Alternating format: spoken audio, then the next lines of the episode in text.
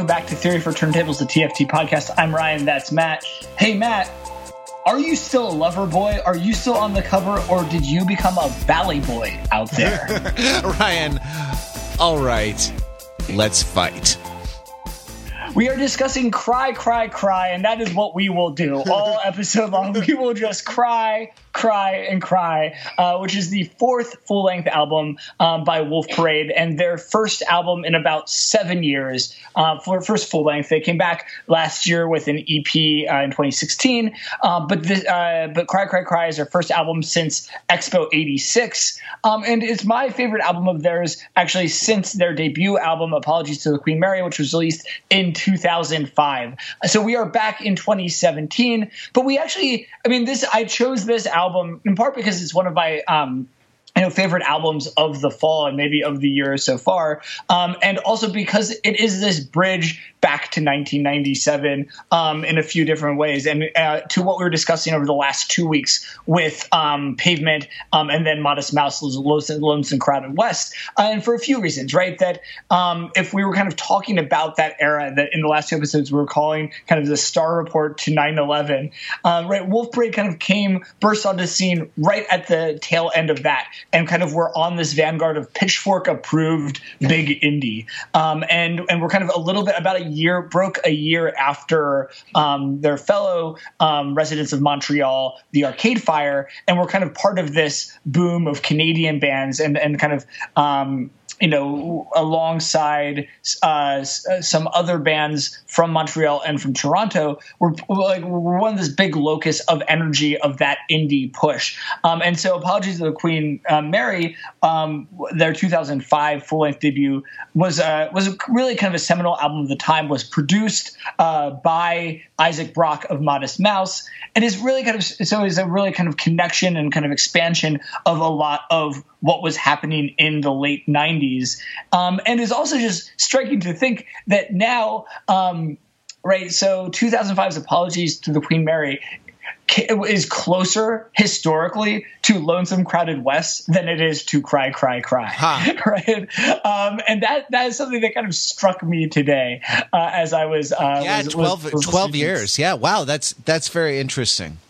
It is right, and and so, but this is and and and this is an interesting arc as well, right? So, um, the the middle two albums, I think, at they're called at Mount Zoomer and Expo '86 didn't really connect with me quite as much. Um, they got some amount of you know indie press attention, but weren't there wasn't a trajectory of increasing um, kind of uh, fame or artistic uh, merit. But even as the two um, principal songwriters, so Wolf Parade uh, has um, two singers. Um, right, there's uh, the one who sounds a little more like David Bowie, uh, and uh, that's Spencer Krug, uh, who sings and plays um, plays keyboards and piano. Um, and then the one who sounds a little more like Springsteen, if not in his voice, at least in his kind of um, songwriting choices, um, right? And so that's Dan Boeckner, um, and they both are prolific, have prolific other bands. Dan Boeckner plays in a band called um, Handsome Furs, also did a project um,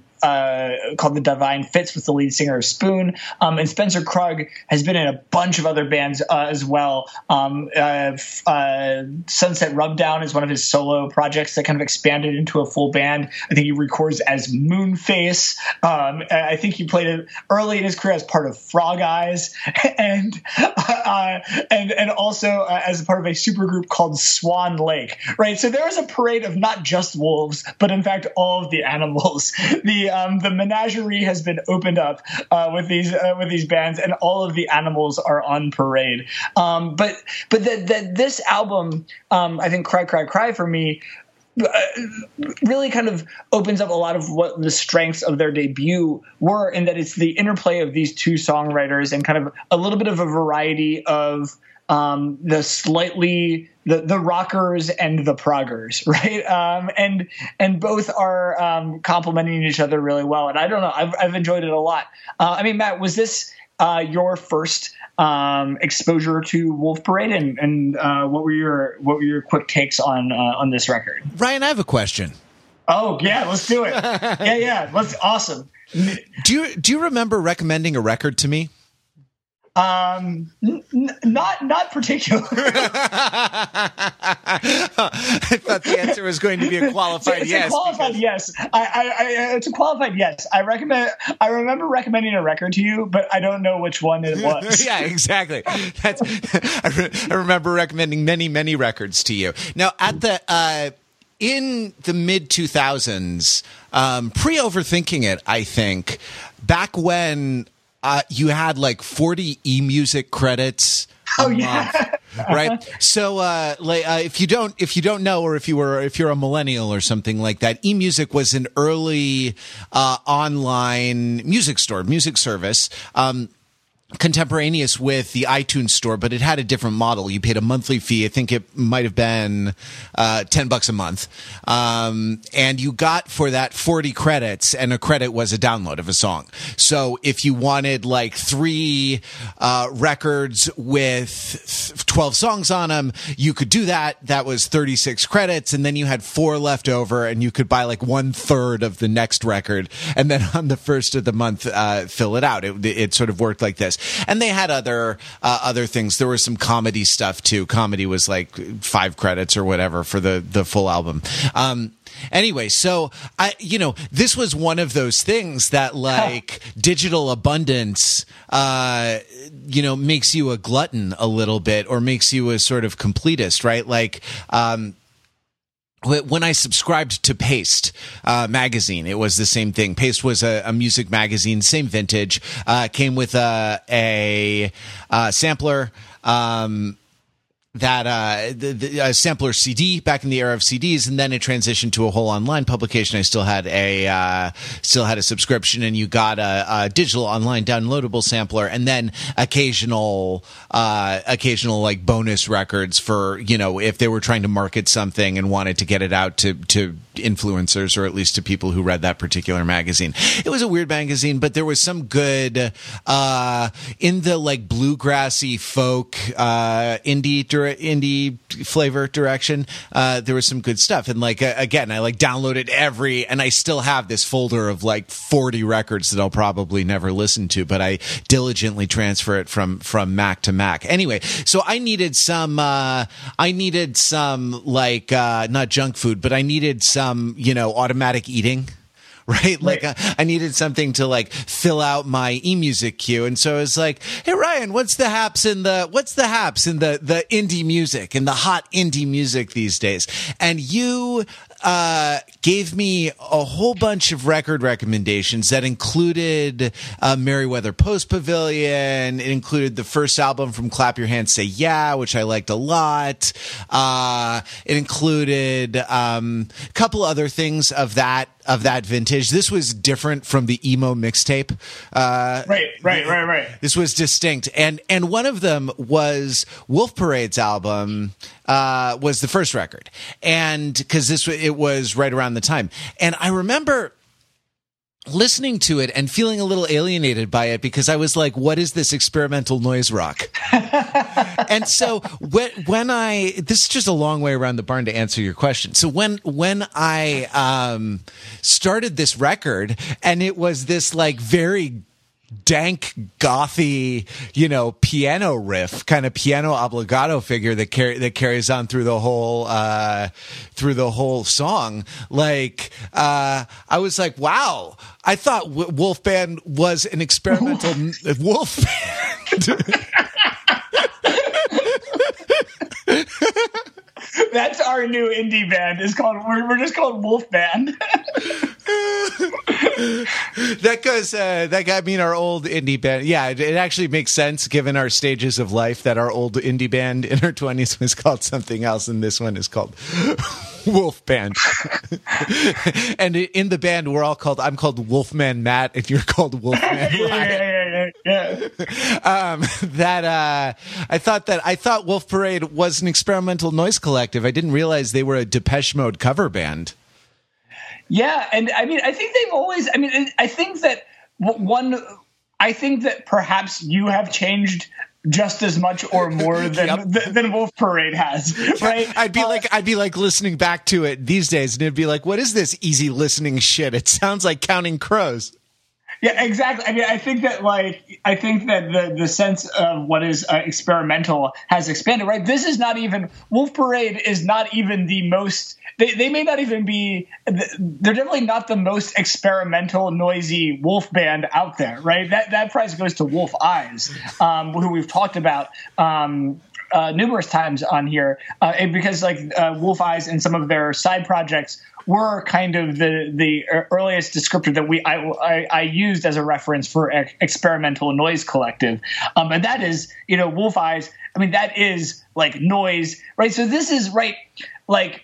I'd say Wolf Parade at sometimes is noisy rock, right? In that it is rock that has elements of you know that synthesizers were and there are certain kinds of affecting and and certainly on both this album and, and on the first album you know kind of a sense of playing um, in, you know playing live and in a basement, right? There's it's it, there's kind of there's there's a little bit of a raucousness there, um, but Wolf Parade definitely makes you feel like your um, your headphones are breaking and you're also having a stroke at the same time. Or sorry, Wolf Eye, Wolf, yeah, Wolf Eyes, Eye. right?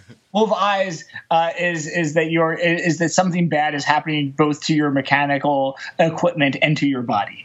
um, and and no and, and so yeah this is and, and, so i think the the parameters of what noise rock um, are have changed and i think that um and and that said i think that Wolf Parade again. I don't think it's been reined in that much, um, but this is an album that you know was not has not really been met with entirely acclaim, at least from the indie press. Um, Pitchfork gave it a pretty solid meh, um, as did a number of other uh, publications. But I thought this was a. I, I think there's a, there's a lot that's really fun here. I mean, this is one where. Um, well, Ryan, both, I think I think you have changed, and Pitchfork has, has changed, right? I think that's I think that's right. Um, and I mean, I've never toed the party line, um, and uh, the the Pitchfork party line. Um, but I, yeah, I, I just I just don't know from day to day who I'm going to find, Ryan. It's like you're you're two different people. I don't know if I'm to find like Tristan Tzara, the like Dadaist, uh, you know, alienating experimental noise collective uh, lover, uh, or if I'm or if I'm to find some like dad rock, you know, like 80s uh, 80s throwback lover. What kind of wolf man are you? I am, I am, I am, I'm a wild wolf, man. I'm an untamed wolf, and that's the thing about the wolf is that you never know what you're going to get, and right. right, and so, and and that I think is is why all the wolf bands are good, have good names, right? That there is the um the allure of the wolf is there, and and the kind of complexity of of the wolf, and and I think that that's right. That duality um is is of there. you mean of wild animal and of cutesy house pet? Exactly right. Um, of, of wild animal and, and, cutesy house pet of of pack animal and loner, right? Mm. Um, of um, of growling and howling, um, which are, are the two singing primary singing modes uh, on the Wolf Parade album, incidentally, right? Um, there's not a lot of howling, but there's there's definitely a, a, a range of vocals. But I, I guess the point is is that, and again, I think the engine of this band are the two vocalists, and um, and we'll kind of and you know in your listen, and we'll, we'll, kind of jump in and kind of identify which uh, which songs are by which because I think that that's a useful kind of taxonomy for breaking down the album. Um, and I think there's a lot here, right? This is an album written after the events of 2016, yeah. and so as with all, all, all albums after the uh, written after the events of uh, 2016, it is about the events of 2016 in one way or another, and this in um, some pretty um, nice ways. And there's uh, you know there are a lot of great kind of small one-liners and a lot of really cool melodic uh, pieces. So if you've not yet listened to "Cry, Cry, Cry," um, well, just cry, cry, cry about it, um, and then listen to it, uh, and then join us back here to uh, discuss the record uh, after this word from our commercial sponsors. Do you have a problem with flies on the sun? Uh, I do. My flies keep getting all over the sun. Yeah, the hotter it gets, right? The more the flies multiply on your sun or in your kitchen, as the case may be.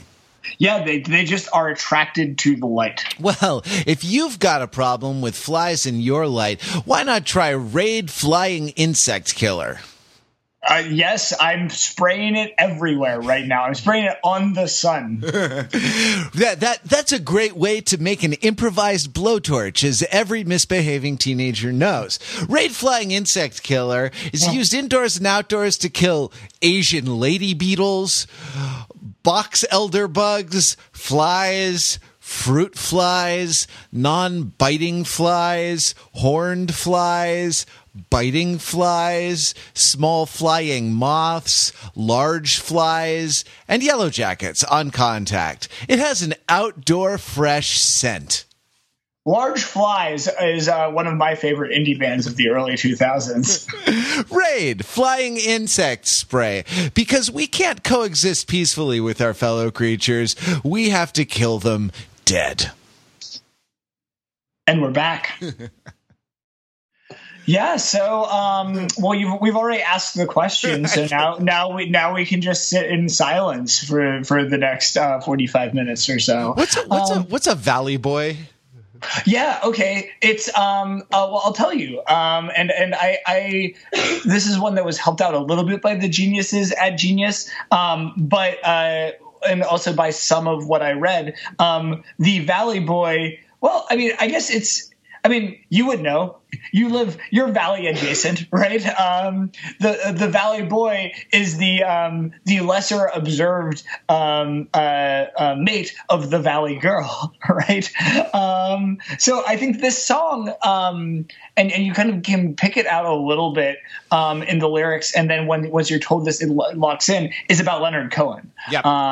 and right, and so I, you know, I guess that a Valley Boy uh, would be did uh, you know did did Leonard Cohen? The question is, uh, did you become a Valley Boy out there? Um, I believe is like Leonard Cohen. Did uh, did did L.A. get to you? Did L, did Leonard Cohen go L.A. Basically, I mean, there's a you know, and and honestly, recent sort of sexual harassment and assault scandals have have amplified this. There's this sense of like LA is a place of threat, like of like physical yeah. threat. You're going to get attacked, you know, yeah. and also of kind of moral threat. You're gonna you're gonna lose your soul, right? And this is all over the music of of Lana Del Rey and others. Actually, Lana Del Rey kind of con- combines them in a way that's uh, that's sort of interesting, and I'm sick of it. I'm sick of my beloved hometown becoming a, a shorthand for all that is is vapid and worthless in uh, you know in in contemporary culture, right? Like man, you're not you're not from the valley.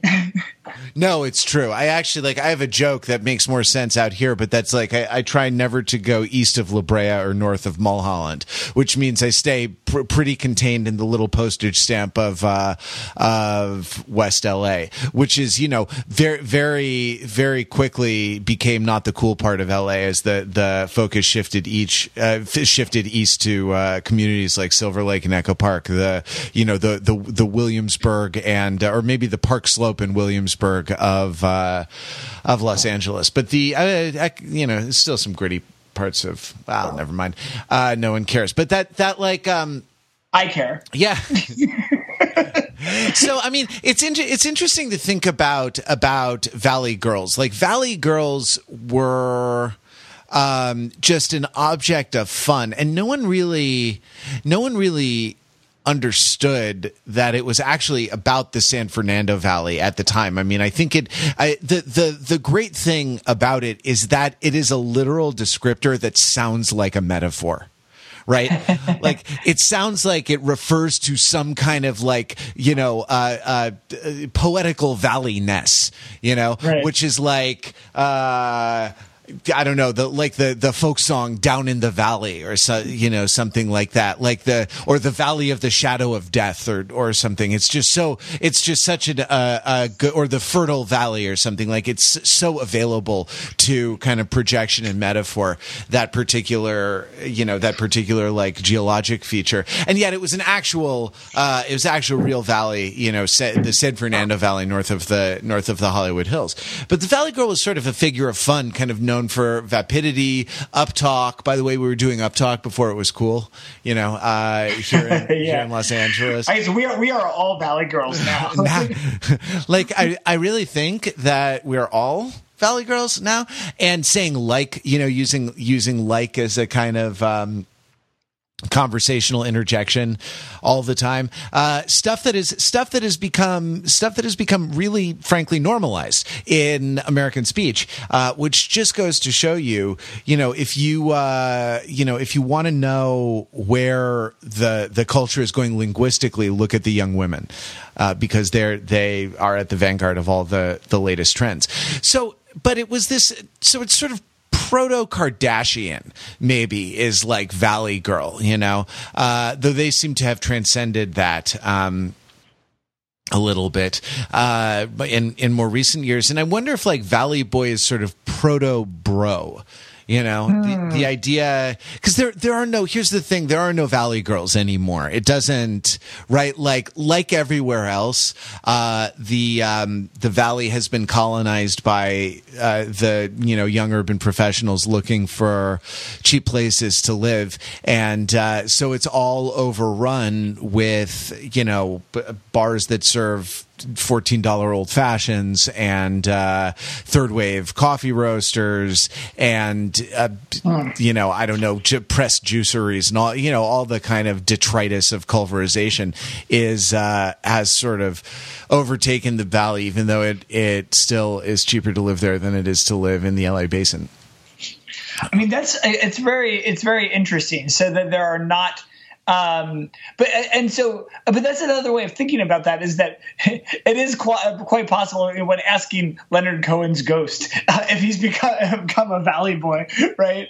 Um, uh, of you know whether that could I could interpret it as both senses, right? Of did you become a proto bro, kind of a vapid kind of stereotype of LA, or did you become a artisanal hipster bro, right? Like, I mean, another way of saying this is like, did you because like because I think that right that I, so right Leonard Cohen I, I associate as being kind of having this kind of this late kind of you know bohemian spirit right? And kind of like you know being a poet right? Being this kind of singer songwriter and we talked about this a little bit when we talked about You Want It Darker um, last year right, right, around this time. Um, and so it's like did you be uh, like are you a bohemian or a brohemian right? Um, oh. right? And, and, and, i think that because it, and, and it's and that's it's it's at that level of um you know nuance right that um and, and, i think that that's what becoming a valley boy um would be right and um and and I don't know. I think it's it's really interesting in kind of thinking about. And I don't know. I just like I really liked this hook because this was one of the songs that grabbed me on this album because um, there's something very. I think because of the way the kind of um, Valley Girl is this joke that then Valley Boy is an even funnier joke, right? It's just that it grabbed my attention, um, and it's a it's a great hook, right? Um, and the way it kind of rises and falls, um, and the and the way you get the repetition of boy. Uh, are you a lover? Are you still a lover boy, or did you become a Valley Boy? And it's just such a senseless false dichotomy, right? It, it, the world is not divided into lover boys and Valley boys. there are other kinds of boys, um, and and uh, and and so it's it's uh, because of that. It's a very funny. Right? It's a question. It's a trolling like he, he's kind of trolling Leonard Cohen's ghost on this song because it's like as senseless of a question as is the Arcade Fire and indie band. Yeah. right? By the way, right? Are you still a lover boy? Are you still on the cover, or did you become a Valley boy out there? Right. Give yeah. me a second. I I need to get my story straight. My friends are in the bathroom getting higher than the Empire State. Did you become a uh, did you become a fun song out there? Just, just uh, not for nothing, but it's kind of the same melody as "We Are Young." Oh man, man, you know. Like I said, I had to ruin. Know, I had. Uh, sorry, I have to. I just wanted to ruin something beautiful. Yeah, it's you know every listen every single day of um you know uh, 2017, we wake up and um, have something ruined by an impetuous man child from the New York, New Jersey area. And I'm talking about Jack Antonoff. uh, that, you know, every, uh, you know, every, uh, his influence, direct and indirect, is full. Right. Fr- Friday, Friday, I woke up and St. Vincent was ruined by Jack Antonoff. Yeah, it's just every every kind of goo, every news alert from Pitchfork is about the new favorite artist of mine that's being produced by Jack Antonoff, um, and it's just it's I, have just had to stop reading the indie music press. Um, My God, yeah, what is it? What does that guy have? You know, what is he? What has he got that I haven't got? Um, well, I think it's it's very interesting, right? Because to think of connecting it to um, uh, uh, to Jack Antonoff, right? Because I think that and and you if we discuss um, St. Vincent's album, we'll we'll see this because one of the um, features of the Jack Antonoff songs that are often too much is um, like the albums are going great uh, until there's an unnecessary piano ballad, um, and it's and and it's like that's the um, that's the Bleachers Faustian bargain. It's like yeah, I'll make your album sound very cool and very hip and right on that um, that that cusp of indie and pop, um, but but I get to write a pointless piano man ballad. um, and, it, and it's him just kind of just doing this just forced, insufferable kind of you know the better ones are closer to Queen and the worst ones are closer to Billy Joel, like bad Billy Joel, um, and and and they're often just not really connected to what's going on on the album. And I think what's interesting about kind of tying it back to this song is that right Spencer Krug is the piano man right? So so Valley Boy is sung by Spencer Krug the piano man uh, the piano wolf right? There's the piano wolf and guitar wolf. Um, and and this is and, and and I think it is interesting to think, right? We've talked a lot about being in kind of keyboard mode or piano mode as a mode of songwriting and as a mode of rocking um, compared to guitar ro- uh, mode. Um, and so it is interesting that, like, deep down, when you are writing songs on the piano. And I, I, just wonder what it is, whether it's you know again shared influence or um, or as a result of kind of engaging you know the process of songwriting. But it, it, maybe it's not an accident that the piano song gets closer to a, a fun song, which is itself kind of closer to these elements of glam, right? Of um, like we said, um, of of Queen, um, which had kind of late later glam, kind of arena glam tendencies, or towards like the kind of Bowie glam era type stuff, um, and and even and and and related things, right? And so I just I see that.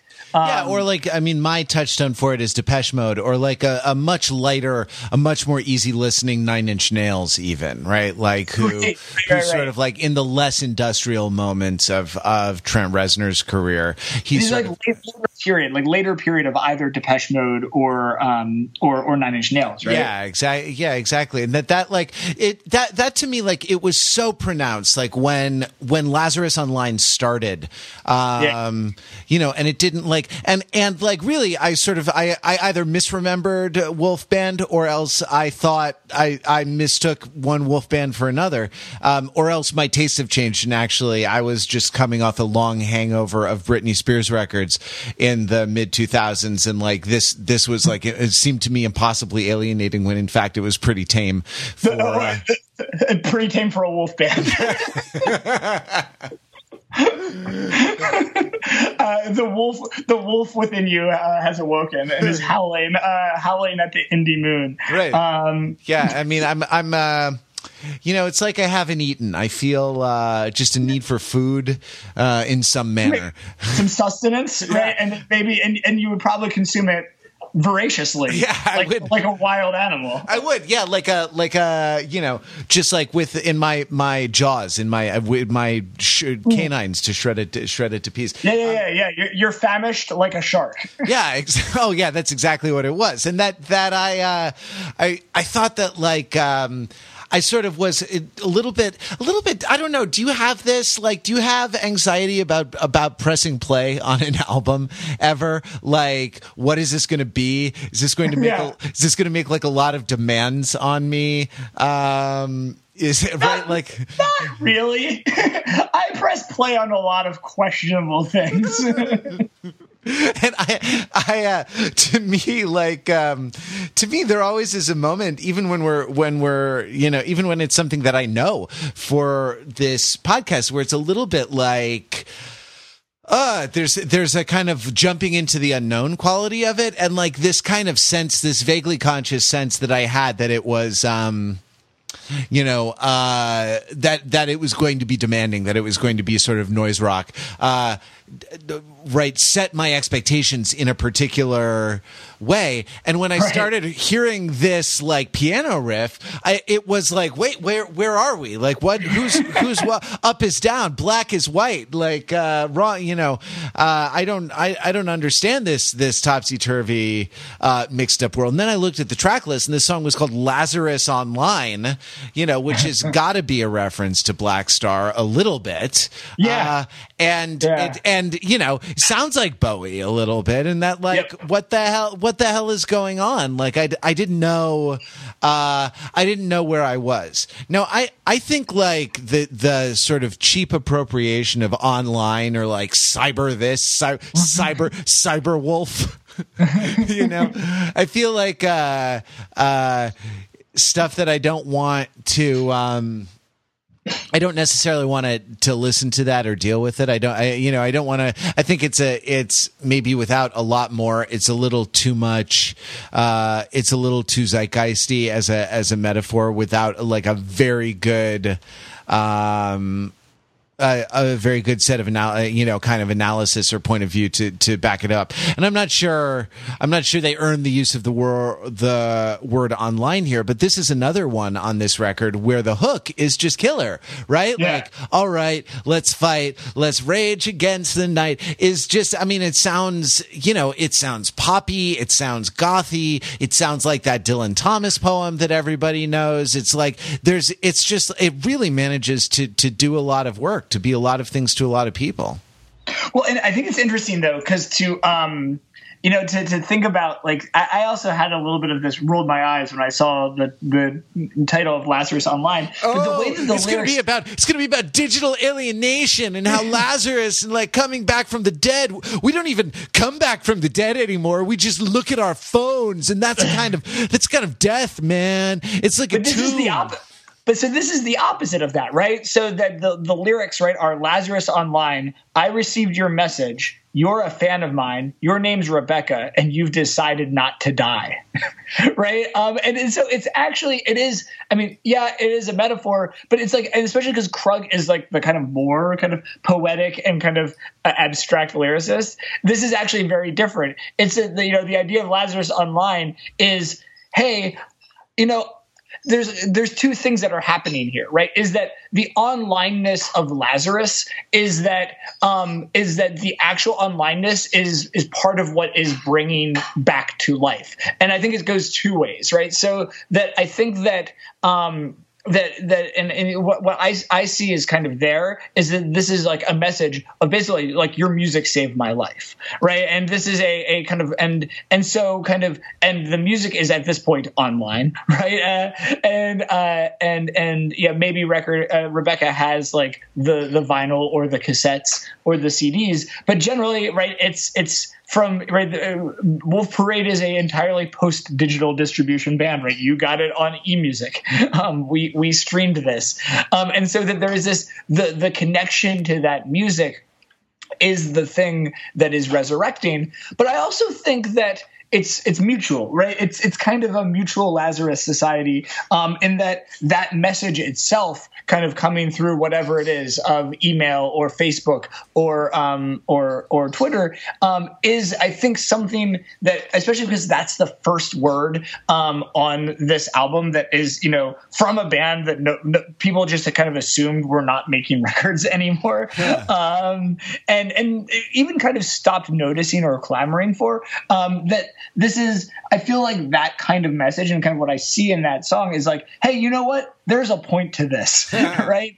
Um, and yeah, yeah, we didn't become like um, you know Jack Antonoff, um, even though we probably have the chops, um, right? We didn't become fun, uh, fun or bleachers or the other kind of, or even right their buddies, um, the the Arcade Fire, um, but like right they're they're they're, they're still an indie band yeah, they are still an indie band.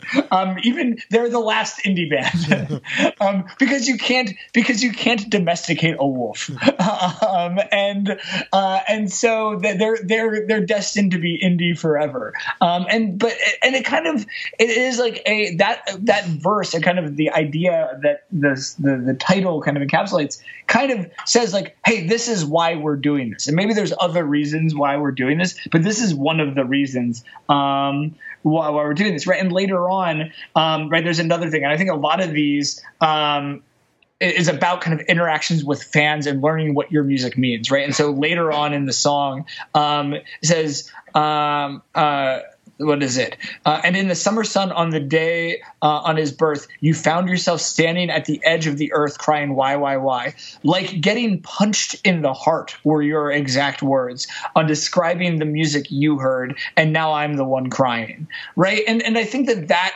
exactly is there of, and, and again, it's, it's this, there's a circular piece there of, um, and and this is definitely I, I, definitely have a lot of very clear memories of where I was when I heard the, the the Wolf Parade songs that resonated with me much the most or other bands especially at that time right? When i was in my early 20s um, and could still feel things now um, you know that uh, or, or earlier right? That there are specific times in, in life or um, uh, that intersect with specific songs. And and and that kind of connection and um, and and a, a song encapsulating a moment or a feeling is how you get these very deep connections with bands. Um, and, and again, I, I, think that idea of getting punched in the heart and, and loving a song because it punched you in the heart. um, it's not just because it punches you in the heart, because like bullies punch you, right? but like it, this like punches you in the heart and then hugs you in the heart as well, right? Or it's it's it's it, a punch in the heart is still not even quite right.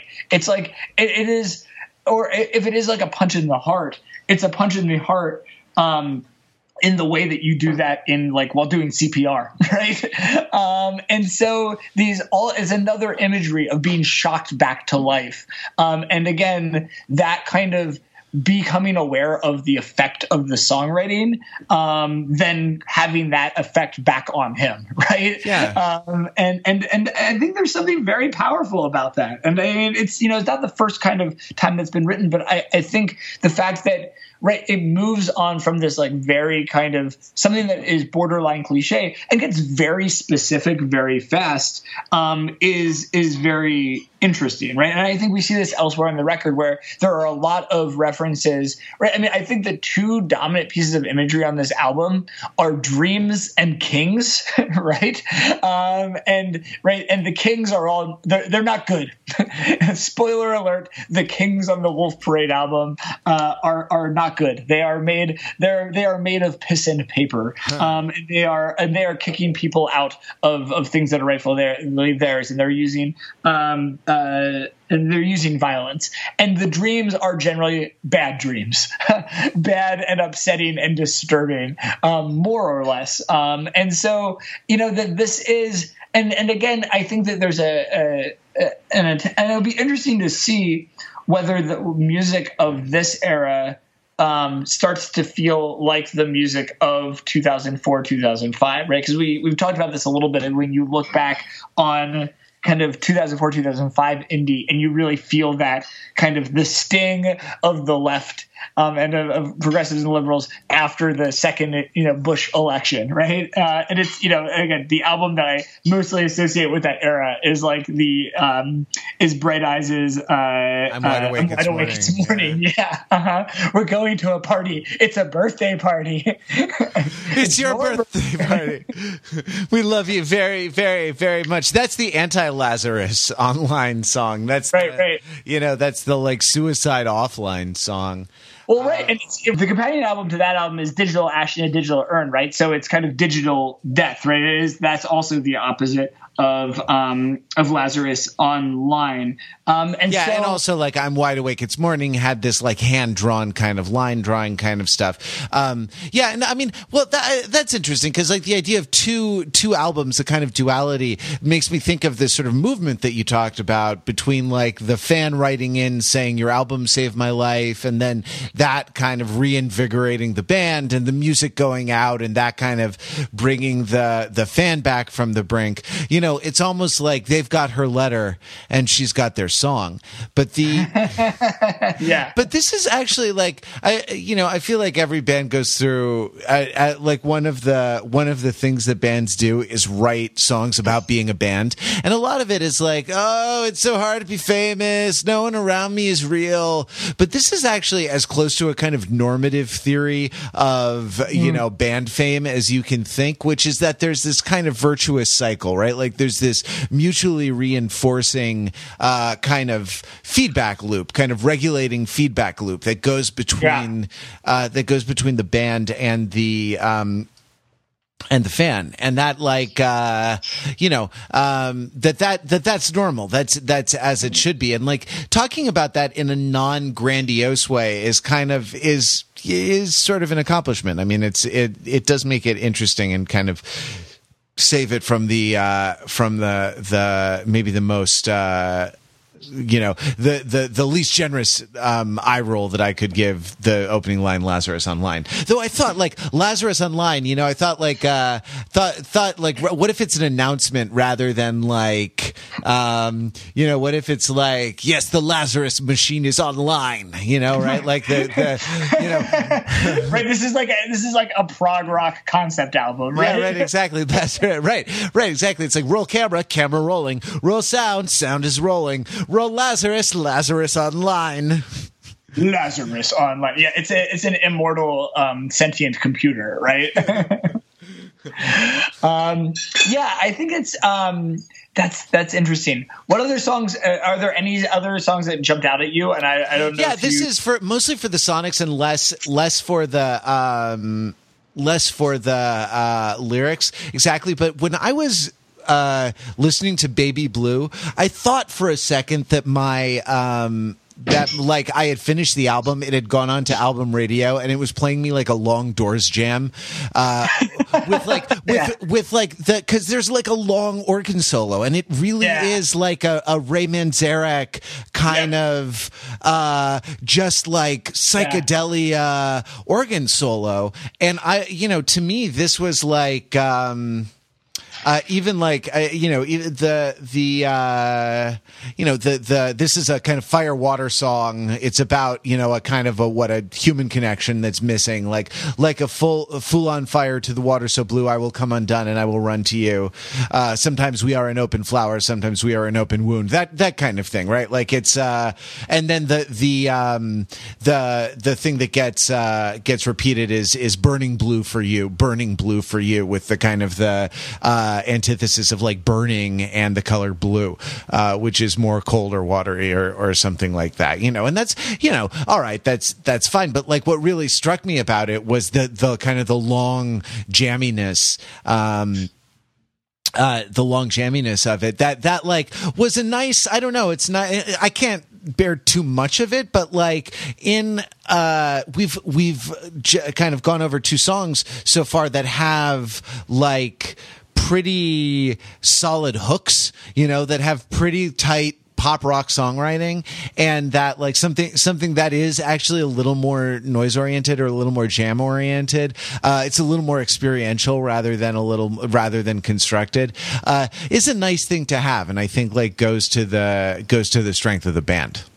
Absolutely. I mean that that was a moment that really grabbed me as well musically. And I think what's cool about it is that it is an organ jam, but it's a it's a there's a and there's a number of places on the album where this is really at play. Is that there's a lot of inter, really tight interplay and back and forth between the guitars and the organ, um, and it's very very cool, right? And they kind of trade off the fig- uh, the figures and they kind of intertwine. So some points they double and some points they diverge, and it's it's very cool. And I, I think there's a few things going on. I mean, I think especially given the like the lyrical content of the song about kind of rekindling connection or kind of desiring a rekindled connection um, that's fallen, even though the lyrics kind of have a more of a kind of romantic overtone. Again, I think that it also can be about the the bromance of of a band, right, and kind of a creative partnership. Um, and so that this is right that there's a way in which the the guitar organ jam is that kind of blue burning flame, right, um, and that is um, is that kind of um, it, like there's actually right. This is this is true.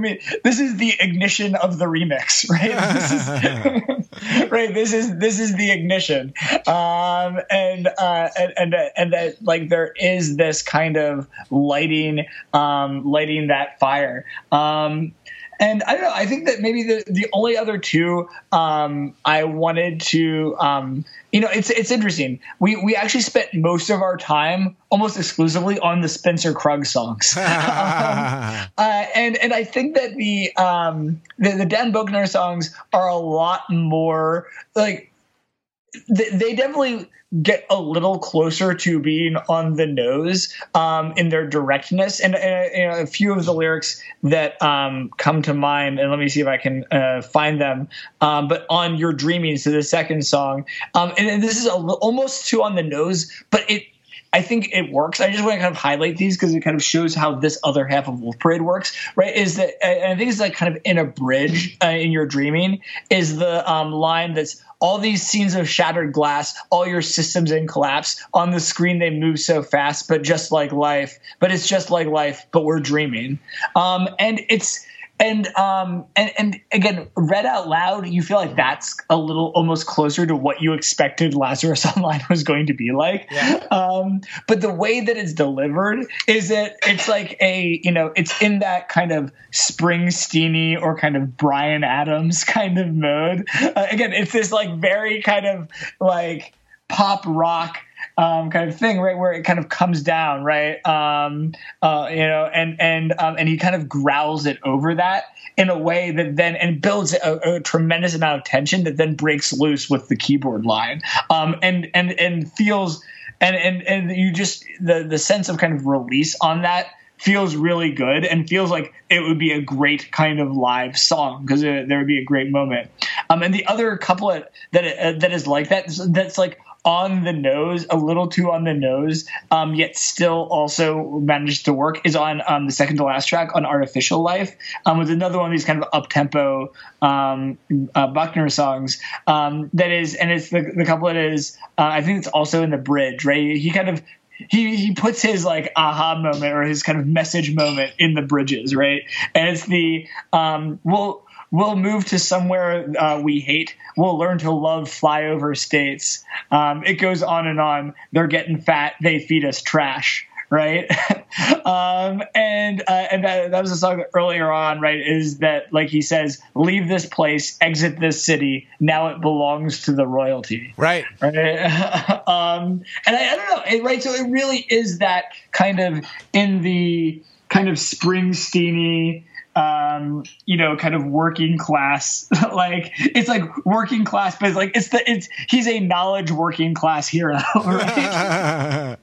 yeah, I mean that like honestly, what he's it's a recipe for becoming a valley boy, right? Right. Like moving to somewhere you hate, learning to love the flyover states, like going to the place where the you know you you don't have your kind of like urban uh ferment, right? Your sort of I don't know your grittiness. Um, yeah but the uh the uh but that the the housing is cheaper right? And kind of like putting in stakes there learning to love the flyover states you know bringing with you your your your uh, you know single origin coffee and your whatever yoga studios or something and and like doing that. That's how you know that's how that happens, right? Like that's that's Yeah. how those areas get sort of built up. That's how like Minneapolis gets a uh, a reputation as a happening town or something, you know. Well, I think the first step one, right, to learning to love the flyover states is to not call them flyover states, right? Because I, the other way to read this, right? So it is a recipe to kind of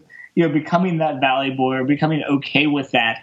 Um, but the other thing that I hear in that is a desire to right in be in feeling kind of exiled and kind of expropriated from kind of a city and, and not being able to afford it that there is a, a also a desire there and kind of connecting with some of the other political see, see, uh, themes to kind of connect with people who like that that identifying the the elite as the enemy and kind of trying to build an allegiance with kind of right the flyover states and the people in them. But again if you're calling them that then that kind of shows the gulf that exists right? There's And a so kind of there's a weird inevitability to it where it's a little bit like uh, there, there's a great uh, monologue at the end of of Mice and Men where uh, George describes his life. Right, he he knows uh, it's after he shoots Lennie, um, but before the the uh, people come,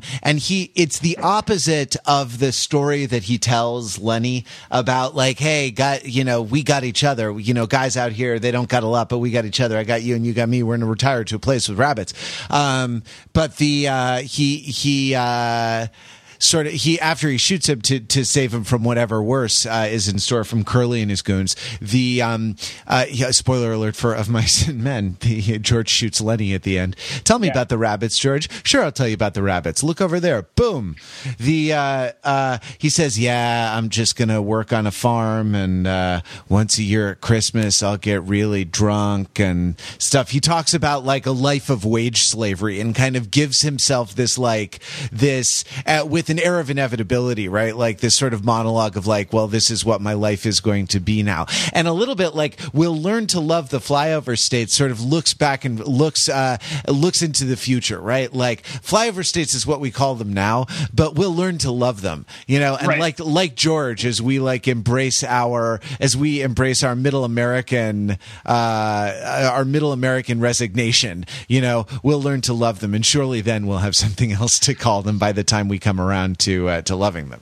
the other thing that's hilarious about this is that these guys are Canadian, right? Um, right. This is like, and, and I so mean, what flyover state are you talking about? Saskatchewan? Right, the right. I guess flyover provinces doesn't have quite the same ring to it, right? Um, and and so that at a certain point, and, and so them what kind of working in America mode is really interesting, right? Or kind of understanding the nature of flyover stateness, even though you're not even. Um, I I guess you can still fly over a, a flyover state um, when you're a citizen of the air, right? But this is this is NAFTA rock, right? Um, so uh, this is right. This is from the other side of the border, and you know, for all we know, um, maybe uh, you we may require much higher tariffs to get in the future. Yeah, So absolutely. I mean, someone, someone should someone should ban Canadians from entering the country. I know they're taking all of our indie rock jobs.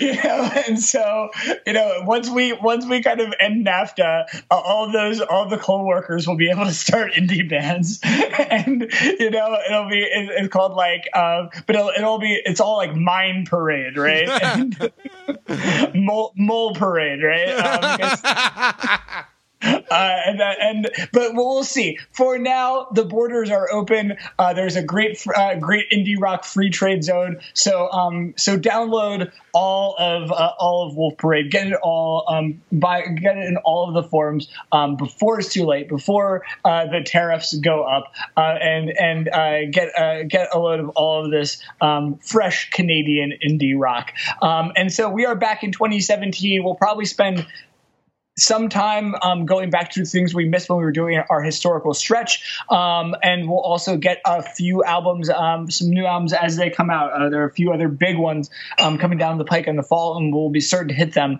Um, but we'll be here. Uh, drop us a line on all of the usual channels. You know what they are. And uh, until then, uh, keep it real.